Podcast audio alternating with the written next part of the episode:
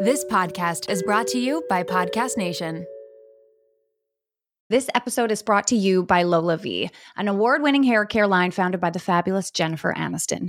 Jen got tired of the same old struggle we all face, choosing between hair products that work and ones that are actually good for us. With LolaVie, that dilemma is history. We all put our hair through the ringer. That's why it's crucial to have products that not only repair the look of the damage, but also shield your locks from future harm. Enter LolaVie's bestsellers, the Glossing Detangler and the Perfecting Leave In Conditioner. They're your hair's new best friends. For a limited time, you get 15% off your entire order at lolavie.com. Just use the code RAW BEAUTY TALKS at checkout. LolaVie is all about naturally derived plant based goodness, no silicones, sulfates, parabens, or gluten, and of course, cruelty free and vegan. That's 15% off your order at L O L A V I E.com with promo code RAW BEAUTY TALKS. You can only use one promo code per order, and discounts can't be combined. After you purchase, they'll ask you where you heard about them. Tell them I sent you over. Hello, everyone. My name is Erin Treloar, and I am the host of Raw Beauty Talks. We're taking you behind the highlight reel of the world's biggest influencers and wellness gurus to get a raw glimpse of what beauty, health, and wellness look like in today's world so that you can feel your absolute best in your body and in your life. I'm so excited because today we have a really bright light joining us for a conversation. I want to introduce you to Kat Harris. She is a Brooklyn based online educator, digital content creator, female empowerment advocate. She loves God, which I'm going to dig into. I want to have a conversation yeah. about God on this podcast, even though I'm not super religious, but I want to go there because we haven't yet. She loves Beyonce. Who doesn't? You should probably turn the podcast off right now if you Seriously, don't. No, get out of kidding. here. kidding. Everyone kidding. can have their, yeah, kidding, but not kidding. And has an affinity for ranch dressing. Okay. Ranch yes. dressing. Like you choose it over hummus every time? Well, I mix it in with my hummus. Here's the oh thing. my God. Is I I love like kale juice, celery juice in the morning. I love salads. I love healthy things. And I was not being my full self for a long time because I felt like, oh, ranch dressing is like not healthy and not cool and only people in Texas like it, which is where I'm from.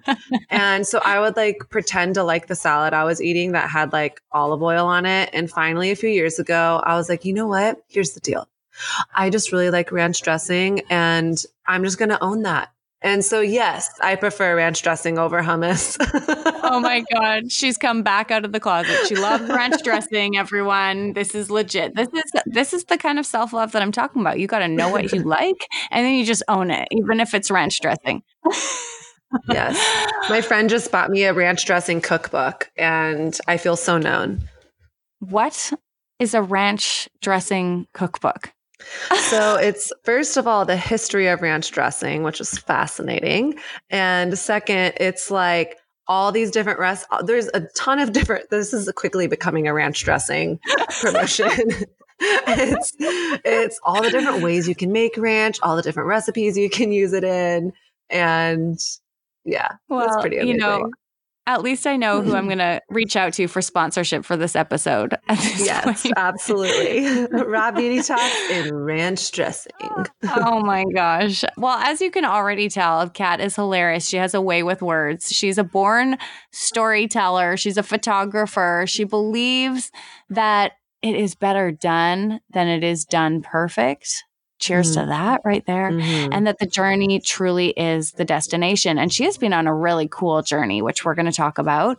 You can check out her podcast. You've got to go listen to it. Her online courses we'll obviously link to all of that in the show notes. But kat can you just start us off by taking us behind your highlight reel? You've got all these beautiful pictures of you. You've got this stunning smile and these beautiful quotes on your page. Take us behind the highlight reel and tell us a little bit about what it was that inspired you to start doing this work that you're doing and to build this platform that you've created, the Refined Collective. Such a good question. It's a freaking loaded question. but I think there's certain things in all of us that if we look back on our lives, we have these through lines. And no matter what we're doing, whether we're a kid or, you know, in the boardroom, at the gym, there's just these things that light us up. And I got to a place in my life around the time when I started The Refined Woman almost eight years ago now, where I realized no matter what I've been doing in my life, my heart has always been for women. When I was in high school, I was the captain of the tennis team, and my heart was to encourage the women. I again was captain of my tennis team in college, and my heart was like, yes, I want to win, but let's let's talk about our hearts. Let's be authentic. Let's be real. I was always leading small groups and mentoring when I was in college, high school girls, when I was out of college, girls in college.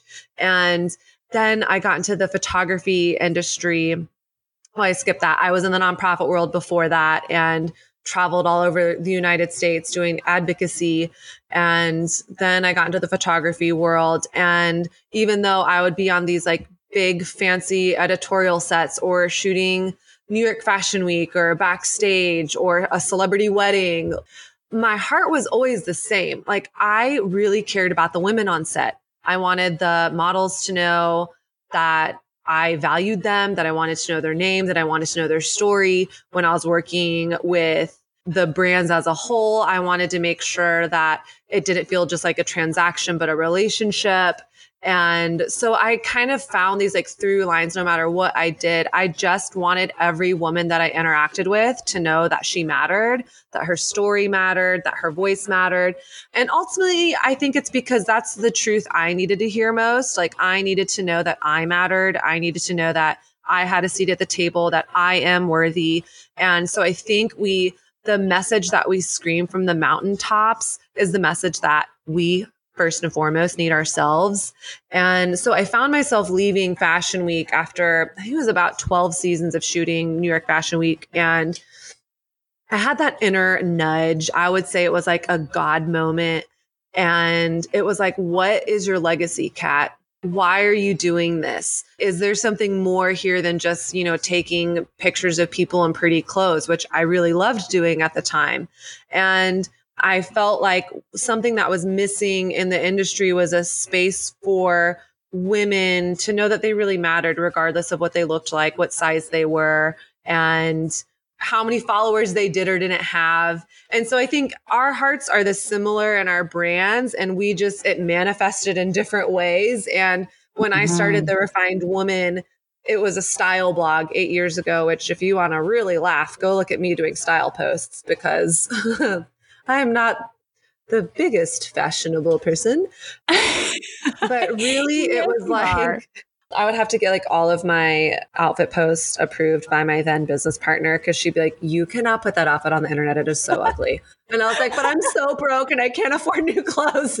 but the reason why I started it is because I wanted to use my voice, my story to invite other women into sharing their story because I realized I'm I've always been the type of person that like I can't hide how I'm feeling. I can't bullshit. I can't pretend. And so I just lead with like, well, I feel crappy about this or I'm feeling insecure about my body right now or wow, like I feel really heartbroken from that guy that I just dated even though it was just two dates. And I realized mm. once I started getting this platform, the more I just started sharing my story and my truth, it's like women would just come out of the woodworks and be like, oh my gosh, I struggle with the same thing, or I didn't know I was even allowed to say that. So it's the refined woman has definitely transformed over the last eight years. But I would say it started, you know, it started out of this place of like, I think we're always moving towards something and we're always creating a story. We're always inviting other people into our stories, whether it's oh i'm ugly i'm in a, i'm not in a relationship because i'm not the ex the perfect size or i'll never get the job i want. Like we're constantly inviting people into our narratives. And i just felt like i want to create i want to live a narrative that's compelling and then invite others into a holistic narrative that says like i am worthy i am enough. So I think once I was got really, really clear that that's always been my story, that's always been my heart is for women to know that. It gave me so much freedom with the refined woman to be like, this is just a vehicle and it's going to look, it's a vehicle for my message and it might look a hundred different ways.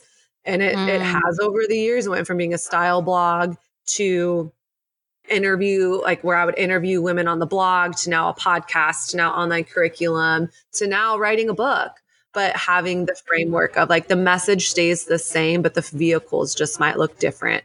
Ooh, I think this is such an important message because I think that there are a lot of women who have a little spark of an idea or maybe that they're interested or they have a talent in in some area, but they're not 100% sure what the greater vision is or where it's going to mm. lead or what that's going to look like long term. And so often in business and when you're working with coaches, they really want to dig out of you like what's your future vision? Where are you what are you mm-hmm. shooting for? What's the end yeah. game? Oftentimes, because I'm listening to you thinking this is the exact same for Raw Beauty Talks, oftentimes you can't know where you're going to end up. And if you yeah. plan too far ahead in, in advance, you're going to miss out on opportunities and potential places to pivot that could take you in really mm-hmm. exciting directions. So I love that you're saying you started this whole thing off as a fashion blog. And I didn't even mm-hmm. know that you talked really about that stuff that much or that you did that.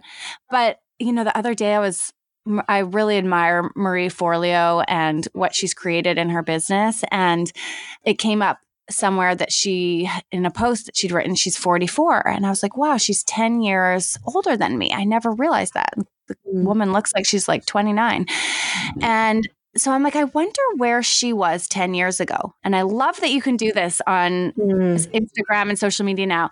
I went back in her YouTube channel 10 years ago and I was shocked to see she's like filming this video, sitting on her couch in a little tank top, answering questions. She's got her computer on her lap. It's the cutest video. There's no production. Like the woman has just build her brand leaps and bounds in 10 short years. And then you look at somebody like you, it's like if you scroll back six, ten, eight years ago, you were in a completely different area than where you are now. It's fascinating to oh, me. Yeah. Fascinating. Yeah, well, even just two years ago, I mean, everything about my life and my business has changed even in the last two years. And I I'm like become this like token person in Christian circles to talk about singleness. And I'm like, this is hilarious. Like, this is not what I was setting out to do. This was not quote unquote my vision. But I think when you know your why,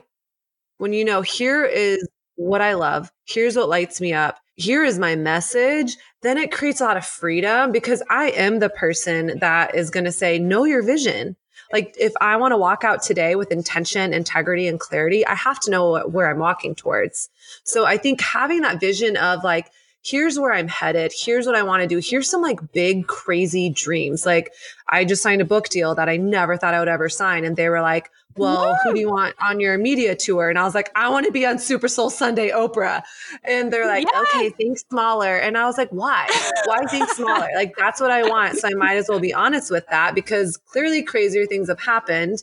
A person who like almost failed her college English course is now writing a book. So I'm not going to let myself play small. So have that big vision. But that's why in my bio, when you read like done is better than perfect, I'm the person that can get paralyzed by perfection. And I think we all can. And the reality is, I want to be clear about my why and have like, okay, I do think to have those like pillar moments of, all right, like last year, my goal was to get out of debt. That was a very clear goal. And so I could track that, but also surrender and be willing to be in process. So if I wasn't willing to be in process, and if I wasn't willing to imperfectly walk the journey of being an entrepreneur, first of all, I wouldn't have even launched a website. I launched my first website in 48 hours and it was a Tumblr. like, yeah. And I made it with a friend. I think it's, I don't know what the statistics are, but it's so funny how as women, like we have to feel like we're like 99% qualified for something to go for it where it's like men have to like it's something absurd like well if they feel like they're 20% able to do it they'll they'll go for the job interview yes and yes. i think as women we could learn a lot from that like you don't have to know oh, I want to be the next Marie Forleo. It might just be like, I'm interested in, you know, learning more about social media or marketing. And you also have the permission to change your mind. Like, it's okay Absolutely. to change your mind if you try something and it doesn't work, or maybe it did work. But for me, getting into the photography world was uh, that same sort of like surprise accident. I was a Bible major in college. I thought I would 100% work for a church in Dallas, Texas after I graduated college. But then I got a job at a nonprofit in Southern California. And then through that nonprofit, I was surrounded by artists and creatives. And I thought, well, I'm not an artist or creative. I, that's just not who I am. But through that, I learned I love photography. And then I got a job working full time for a photographer, one of the top photographers in the nation. And then I started my own business. And then I started shooting Fashion Week. And then I had this heart for this blog. Like, I just think we have to be willing for life to turn out differently than we thought it would. And mm. I think that's been my like kind of shoots and ladder of like a career and personal life of, oh, well, let's try this. Well, oh, if I didn't do photography, I wouldn't know that my heart was really for this like equipping women thing. But I had to do that to get to here. I love that. It's like following the breadcrumb trail. What am I interested in now? Who can I surround myself that feels good? What city do I want to live in? Like you've moved a number of times as well, which is always a big leap to take professionally and personally, all the things. I love all this behind the scenes that you're sharing with us right now. do you still do any photography? Is the is the blog and website and podcast your main gig? Like what what's the mix that you're working with right now? Yeah, so I'm still shooting. I've been shooting full time for over 10 years. And I actually stopped promoting my photography work about 4 years ago, I think. I mean, I was like super active on Instagram. It's still there, the Kat Harris. And about two years ago, I just was like, I can't do the refined woman and this Instagram, my photography one. So I had just, I worked my butt off for all those years. And then I, I say this in humility, but it's like my work started speaking for itself. And it wasn't overnight, and I couldn't have done this a year into my brand. But at this point, I have such steady clients, and I have retainer clients here in New York and LA that I shoot monthly and quarterly that I don't need to promote that part of my business. So the, it's it's kind of a self-sustaining business at this point that has given me the freedom to put my time and effort and creativity into the refined woman without it having that financial pressure of like oh my gosh like this course has to sell x amount of money this time because if i don't i can't pay my rent. So it's allowed me to kind of be the own investor into my dream and my passion project of the refined woman and then slowly over time, the refined woman has like it was a very expensive hobby for a very long time. Only in the last two years of its eight year existence has it started bringing in money. And so, yeah, photography is still very much a part of my life. Right before I got on the phone with you, I was on the phone with a PR company I work with out in LA that I'm shooting a bunch of stuff for. It's just that I don't promote it anymore, which I feel I feel grateful for that. And, and photography has been really good to me. It's been such a blessing in my life. But kind of what happened is once I moved to New York, I had all of these dream editorial clients. And that first year, I got them all and felt really burnt out. And once I kind of got out of that burnout, it was like my creative passion was no longer in photography. It was with the work I was doing with women through the refined woman. So people are like, "Oh, you're such a creative. You're this photographer." And I'm I'm like, honestly, like it doesn't feel creative to me. It's kind of my day job. And right. I'm so grateful for right. my day job that lets me like to me the refined woman, the podcast, the curriculum is like my creative passion now. Yes, totally. And I think you can like ebb and flow with your your creativity and with your passions and sometimes you might get a little burnt out from one, especially if you've done it so much. And it's interesting as well the discussion around when you're creative endeavor starts to become your financial support? Does that change your relationship with it? And I think in some capacity, it usually does for people a little bit. Yeah. Doesn't mean you don't want to do it, doesn't mean you don't love it, but it changes things a little bit. There is a freedom that comes with just being able to express yourself with no attachment to the financial piece at all. And I can speak to that knowing sort of where Raw has been and where we're at right now. Okay, I want to dive into something that you talked about very briefly a bit earlier, which is this community of women that you're now building who are faith based and you said you're attracting the single ladies. I just did a Beyonce snap as I said that. Yes, yes. So you've got this community of women, and we're talking about faith based dating. Is faith based dating very different than regular dating?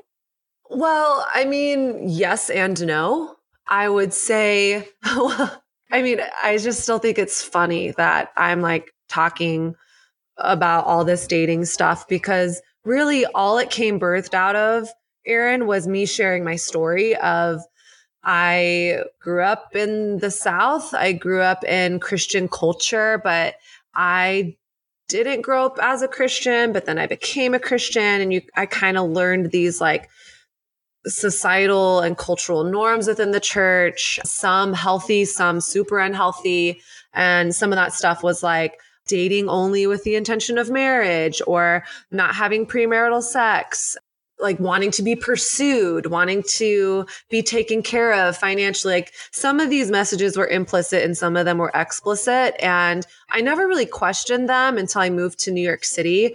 And I moved to New York and in one year dated more than I had in the last 10 years. And I fell in love. I got heartbroken. And all of a sudden, these things that I had just accepted, like waiting until marriage to have sex, were like, oh, wait, like when I'm dating someone that I'm like crazy about and who is like freaking hot, like it's much harder for me wait. to keep my clothes on. I know. And so it led me down my own personal journey of what do I really believe about this stuff? What do I believe about God? Do I think God cares about sex? Do I think God cares about intimacy and relationship? Do I care what God thinks about this? And really going on my own journey of self discovery and realizing for a long time, I accepted like a set of rules without really a vision. And so, because of that, it wasn't really mine. So, when rubber hit the road, it was like, well, I'm only not doing these things because I quote unquote think I shouldn't be be doing these things because that's not what quote unquote good Christians do. Right. As opposed to going through my own journey of what do I really believe? Like to the core of my body, to my gut, what is it that I believe about God, myself, others, intimacy, and coming to a place of like freedom and wholeness in that. And to be frank, I'm, I still practice celibacy outside of marriage, but it's for like completely different reasons than before, where it's kind of like the analogy I use is like, if you like started smoking cigarettes and were addicted to cigarettes and then were quitting smoking, and if someone was like, Hey, do you want a cigarette? Answering that question, like, well, I'm not a smoker versus, well, you know, I'm like, like really trying to quit. Like, uh, like, oh, I really would love to, but I shouldn't because I know it's really bad for me. One is like from a place of like victim, obligation, not internally motivated. And the other is like, well, I'm just not a smoker and there's like freedom and wholeness in that. So, so yeah, I still am in this place where I am waiting until marriage to have sex, which does make dating different. of course, because a lot of people would be like, well, I'm not waiting. and so, mm-hmm. yeah. you know, sometimes that's going to lead the relationship right off the bat down a different path. So, with the person that you fell in love with, was this something that they were practicing? Were they religious? They were not. And I think that was like a, also a really, it was just a really great experience for me to have because I had never dated someone outside of like my belief system. And honestly, it was one of the most transformative experiences because I think I got to see how God loves all people and God works through all different and unexpected ways. And this person that I dated became the biggest one of my biggest breakthroughs because I learned so much from him. I learned so much from our relationship. I learned so much about what I want, what I don't want. And I also learned, like, oh, like, I need to figure out what I believe because he was super clear why he was, why sex was super important to him. And all I really knew was like, I think I'm not supposed to, but I couldn't really actually tell you why. I just don't really know. And he respected me 100%. But um, it was more so ultimately we broke up for a lot of different reasons, but the sex piece was a reason. And I think I realized, you know, it's totally, I can't expect anyone to be on my same page, like I get to communicate that and not make any assumptions. But just how it can be a deal breaker for me to have sex, it can be a deal breaker on the other way, on the other side. Because I also think where I was like ashamed. I was ashamed for a long time of like being found out, like this thing about me. Like, even though I was practicing abstinence, I wasn't really owning it because, again, I kind of felt like a victim to it it honestly propelled me into like where I am today. Like I wouldn't be writing a book if that hadn't happened. I wouldn't have gone through this whole journey where I was really challenged to figure out what I believed about singleness, sexuality, desire, shame narratives around our sexuality and bodies and all of that. So yeah, it was like you know, the grand scheme of things, we weren't in a long term relationship. We only dated for a few months, but it was one of the biggest growth experiences for me relationship wise. Where did you land in regards to your thoughts and feelings around saving sex for marriage? What does that mean to you now that you're in an empowered versus victim state around it? Yeah.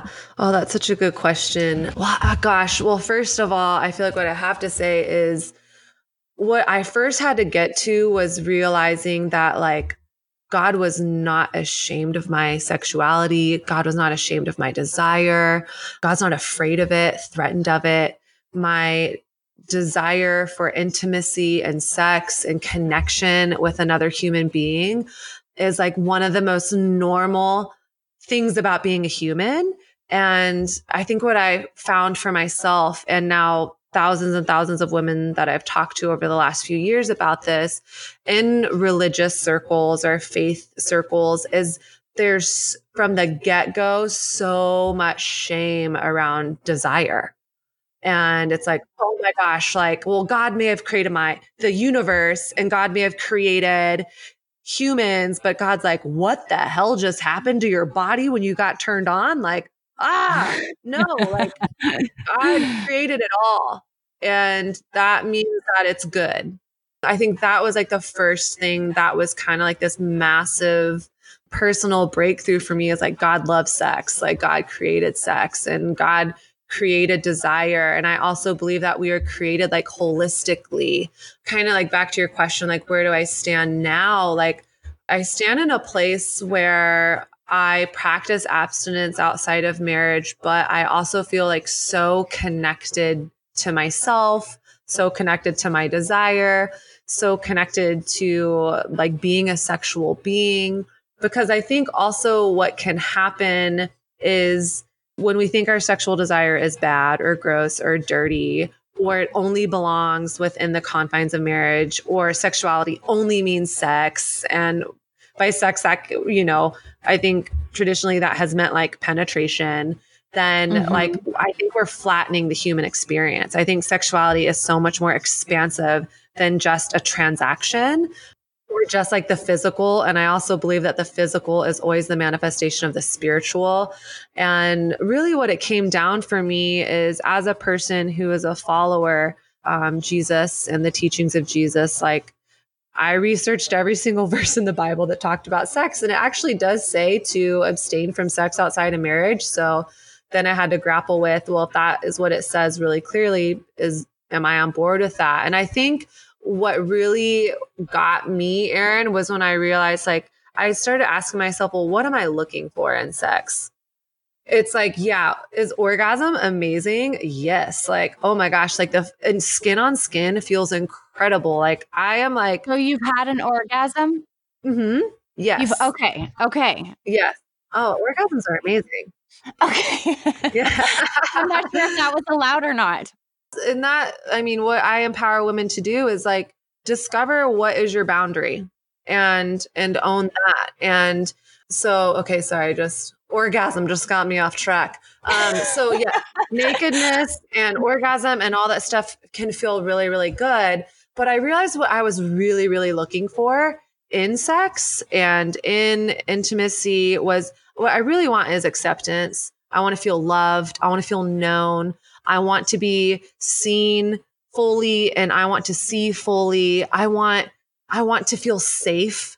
I want to feel mm. supported. I want to give and I want to receive. And so, mm. like, for me, I realized, like, wow, like, sex is this manifestation of like all these other things that I really, really want and long for in a relationship that becomes like the culmination of a commitment.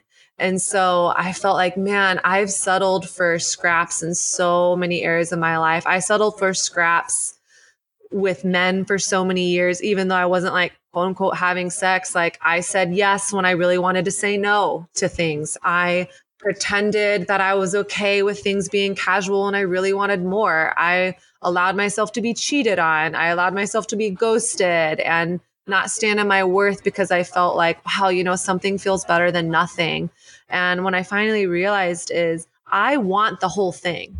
I am very clear now that I want a meaningful, committed, monogamous relationship. I want a marriage to a man that loves God, has integrity, has a vision for his life, who sees me and loves who I am, who wants to do life together. And to me, I'm like more than willing to wait for sex eh, within that context.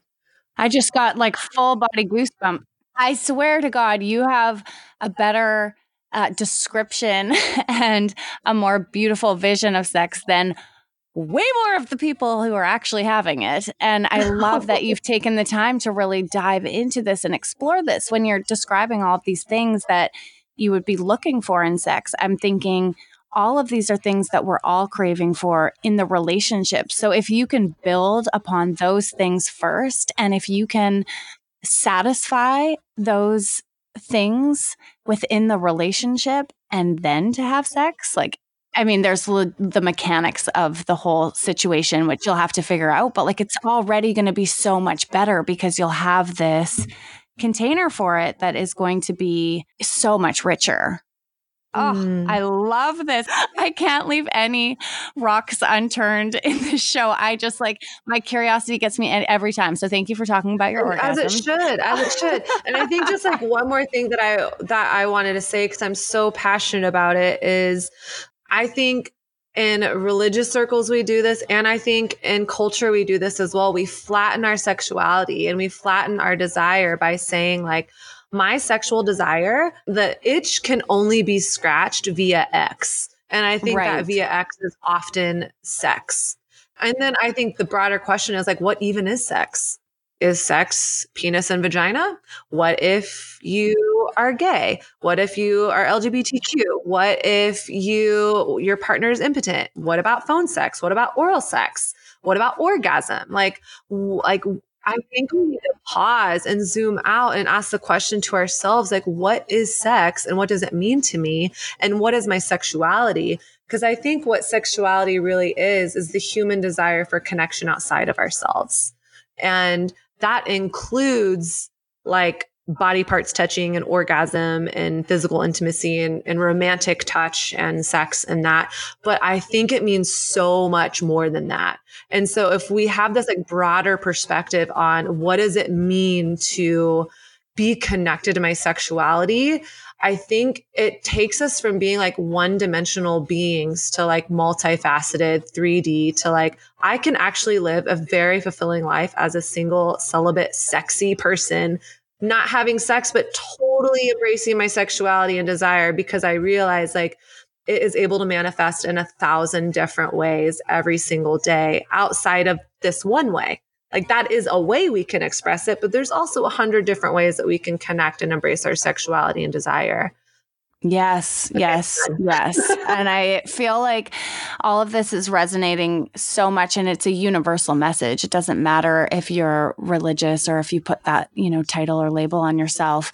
This is an important message for every woman to hear. Are you up for one more hard question?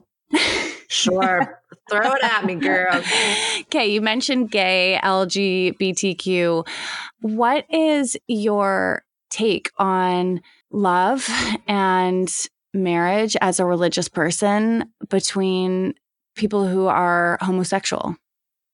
Mm, that is such a good question. And gosh, I feel like the first thing that like comes to my mind is that as a person of faith, as a Christian, I am heartbroken at how awful and terrible the church has handled this conversation. It is literally something that keeps me up at night and pains me.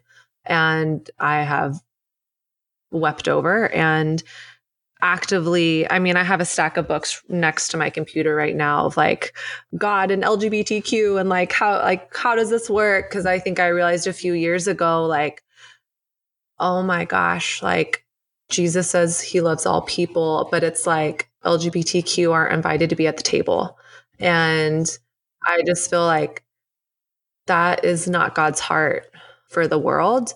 If what I believe about God and the Bible and Jesus is true, then like salvation is by grace alone, by saying, like, Jesus, I am imperfect. I need you. And has nothing to do with what I do or do not do sexually with my body. I just wondered what would happen in our world and our culture if we like started there and said, like, I I honestly don't know what it would feel like to feel like the most natural and normal thing about me. I mean, I had my first crush when I was three years old. Like, I remember it. mm-hmm. And to mm-hmm. have someone say that's the thing that's most wrong about you, first of all, I just don't, I can't even fathom what that would feel like. I feel like that would feel really confusing and really scary and very shame inducing. And yeah, I feel like that's I feel like that's what I have to say about it is like I'm like no expert, but what I do know is like God loves all people and there's no discrepancy in that and it I think where I have like found my heart is like God like how do we do better? How do I do better as a human? How do I love people better? How do I support my gay friends? How do I support my friend that just came out to me as queer? Like, how do I love this person well and support what they're up to and honor their process? And I think in that is just coming where I want to come from is like a place of I'm here to learn. I'm here to get to know your story. I think a lot of Christians come into this conversation with, like, well, I need to be right. and I need to tell you what's right, or this is what marriage is, or this is what marriage isn't. And I'm just not convinced that, like, God's heart for people is to, like, change their what they're attracted to. hmm I think what I'm hearing is that for you personally, you believe that everyone has the right to love who they love and that it is a complicated conversation within religion.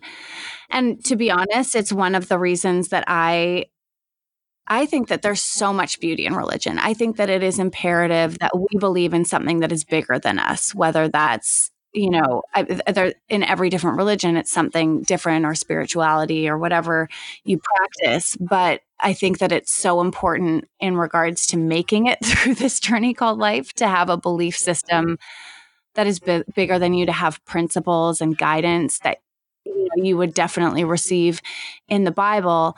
Where I find it difficult is how divisive these religions can cause wars and separation when when you really dive down to the root of all of them the message is very clear. It's to love thy brothers and you know like to support one another. And somewhere along the way those messages have become mixed up and have bred hate. And so that's where i feel like religion can sometimes turn me off. But i love yeah. that i'm seeing more and more people like you and and it's not like I meet somebody who's religious and I have a bunch of thoughts about them or, you know, anything about their decisions whatsoever.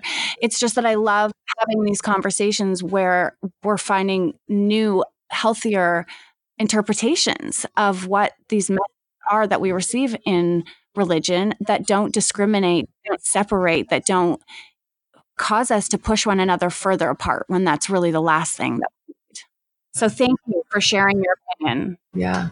And I mean, I hear you. I I feel like with stuff like the police brutality and racism in America and LGBTQ, like, you know, the Me Too movement, like a lot of stuff has happened culturally in the last five years alone, but really have been going on for like hundreds and hundreds of years, if not thousands before that. But I think what I started praying a couple years ago was like, God, let me be on the right side of history on this.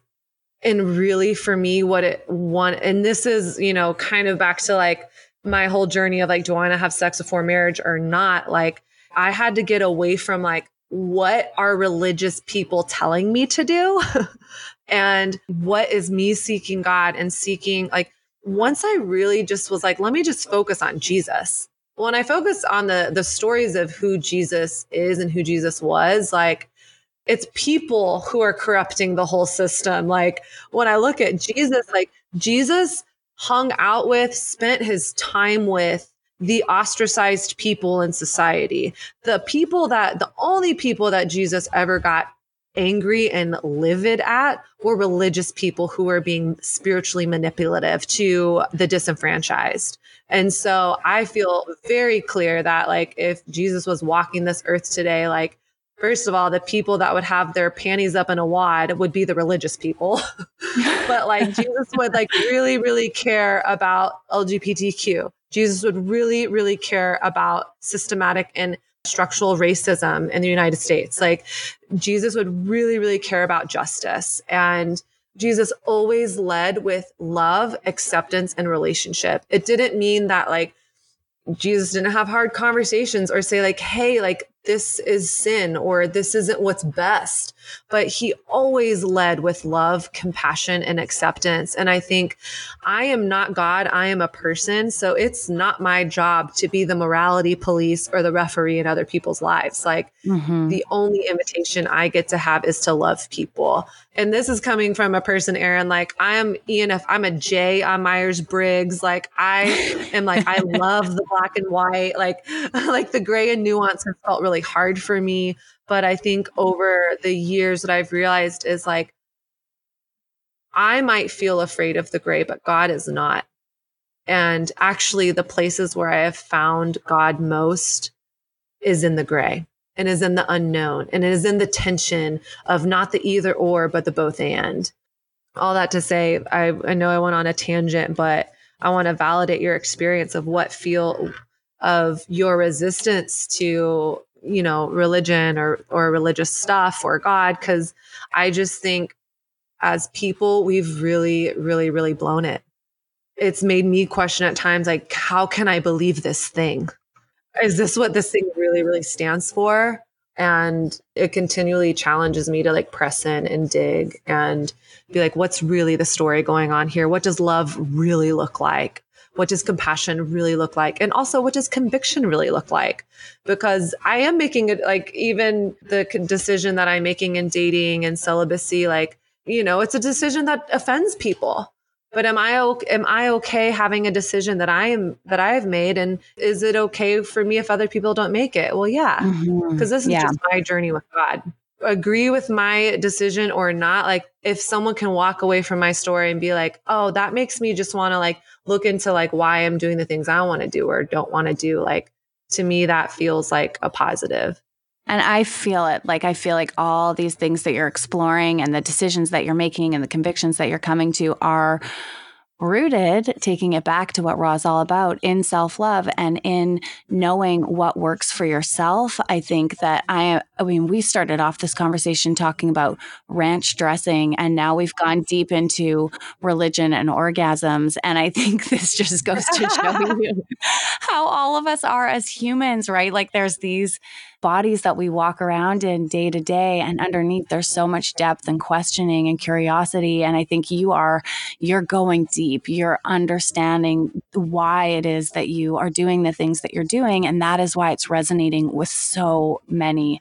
women Oh, I'm reading right now Girl Wash Your Face. I'm like the last woman yes. on the face of the earth to, of course, read this book by the wonderful Rachel Hollis. I swear I've like talked about her stuff so much, but hadn't actually read the book. Anyways, I'm reading it right now. Each chapter in this book is titled with a lie that Rachel once told herself. And she sort of walks you through with a life experience as to how this lie was affecting her life. And she shares some tips and tools to help you if you're experiencing the same story or narrative, overcome that. So her lies would be things like, I'm not good at having sex. I'm not pretty enough. I'm not smart enough. I'm curious to know what's a lie that you told yourself for a long time, or perhaps that you're still struggling with that you're ready to let go of? Oh man, that's so good. Also, full disclosure, we're the two women on the planet that have not watched Girl Wash Your Face. Um, I mean, a million people have told me about it. I adore her. I'm so happy she got her like life dream of being on like the Oprah stage last weekend. I was like, see, I'm gonna put that on my you vision are. board too because yes. Rachel Hollis did it and I get to do it. So gosh, there's so many. But when you asked me, the, there's actually one that I'm like literally walking through like on a day-to-day basis right now um, and I have like post-it notes all over my house about it, is this conversation I've had around time. For a long time, my narrative was I don't have enough time or money to do the type of things that I really want to do. I don't have enough time or money to chase my dreams, to date, to have the fitness level that I want, or the health, or the self care. And then my business took off. so the money conversation left, but I realized a couple weeks ago that the freaking time conversation is still there for me. Like, and it came up for me because I've struggled with anxiety in the past and some adrenal fatigue. And I got hit with like an adrenal, I don't know if you want to call it crisis or whatever, a couple weeks ago. And so when that happens, it's like I'm tired. I can't function. I'm like flatlined. And it felt super inconvenient to me because I'm in the middle of writing this book and I have deadlines and I'm a woman on a mission. And now I just even more so don't have enough time because I'm freaking tired and I'm sleeping more. And I just realized, well, I didn't have a self epiphany. My coach was like, she made me write a letter to time and apologize to time. I love this. She was like, time is not working against you, but you love being right. So you wake up in the morning and you say, it's like before I even got out of bed, I'm tired. I don't have enough time to get the stuff I want done today. So I would like, before I put my two feet on the ground, I've already made up this narrative that I don't have enough. I'm mad at time because I wish I had more time. I wish I got more sleep. I wish I had, you know, more time to whatever.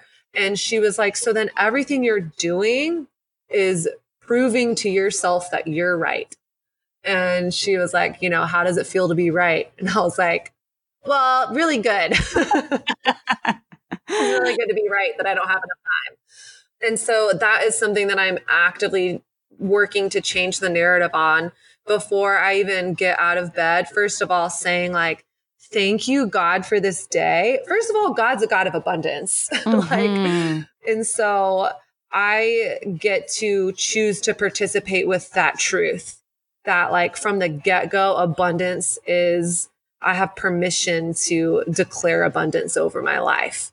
And so before I get out of my bed, saying, Thank you, God, for this day. Thank you that not only do I have enough time, I have an abundance of time. I have more than enough time. Thank you, God, that everything that needs to get done today is going to get done. Wow, I have the gift of time. and that it's working for me. Like everything, like there's this verse in the Bible that says, um, God works all things together for the good of those who love him. And so I'm like, I'm claiming that over my time. I'm like, oh, you're just going to work all things together for my good through my time today. That is the narrative I'm working to change is that time is not against me. I don't have a lack of time. That time is a gift. It's for me. And also like it's not serving me. like our limiting beliefs, like the whole like I'm not pretty enough, like I'm not good at sex. Well, then everything we're doing, we have those gla- glasses on. So then mm-hmm. everything that happens proves that I'm not good at sex. If I don't feel pretty enough, then well, that guy didn't look at me. It's because he doesn't think I'm pretty enough. Or I didn't find anything when I was shopping today because I'm not pretty enough. Like uh, we create these narratives and then we are master storytellers. So then we're working our asses off trying to prove to ourselves what a piece of crap we all are. Hashtag waste of time. I know. What if we what if we spent just as much time thinking about the possibility of how awesome we could be and how much abundance we have? And I think really that's what faith is. Like faith is leaning into the unseen. Faith is saying, I see reality. I see that I have 24 hours today and I feel like I need 17 hours of sleep. but faith is leaning into the possibility that, like, there could be a more ultimate reality outside of the physical. That even though I didn't feel like I had enough time yesterday, even though I didn't feel pretty in the past, like that's in the past and I can have a new reality today. It's leaning into possibility. So, I feel like I've just spent enough of my life proving to myself that I don't have enough of everything that I think it's time to start leaning into the possibility that everything I want and long for, I already have access to. Mm, and it feels so good when you start to change that narrative when we have those limiting beliefs of I don't have enough time or I don't have enough money or I'm not pretty enough. It literally feels like you're putting a ceiling on yourself and it creates a roadblock. Like well there's not much op- there's there's not a lot of option there when we've created that belief.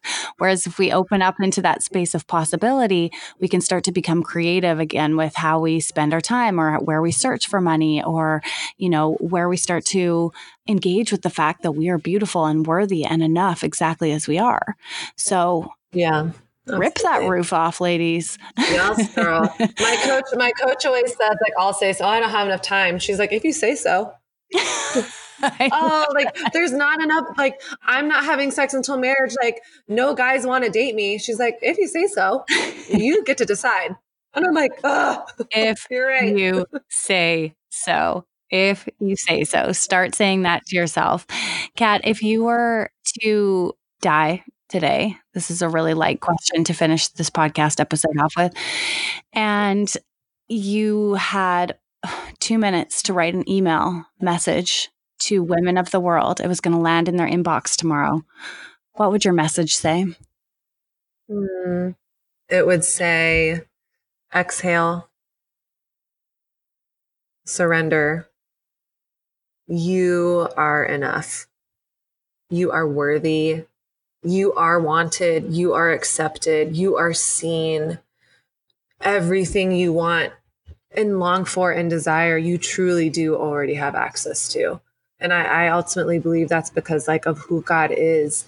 But like you can surrender the hustle, surrender the striving, and just receive that you are loved.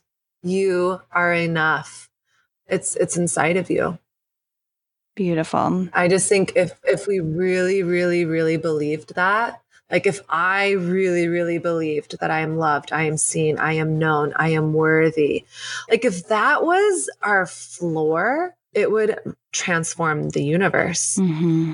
it truly would. And it really would and so that's my me- that's my message. It's the biggest message that I tell myself every day. I mean, I'm stare I look like I'm in the movie Memento. I have all these like post-it notes around myself. It's like, you are able, you have the permission to lead, like write the book that God wants you to write, like be present.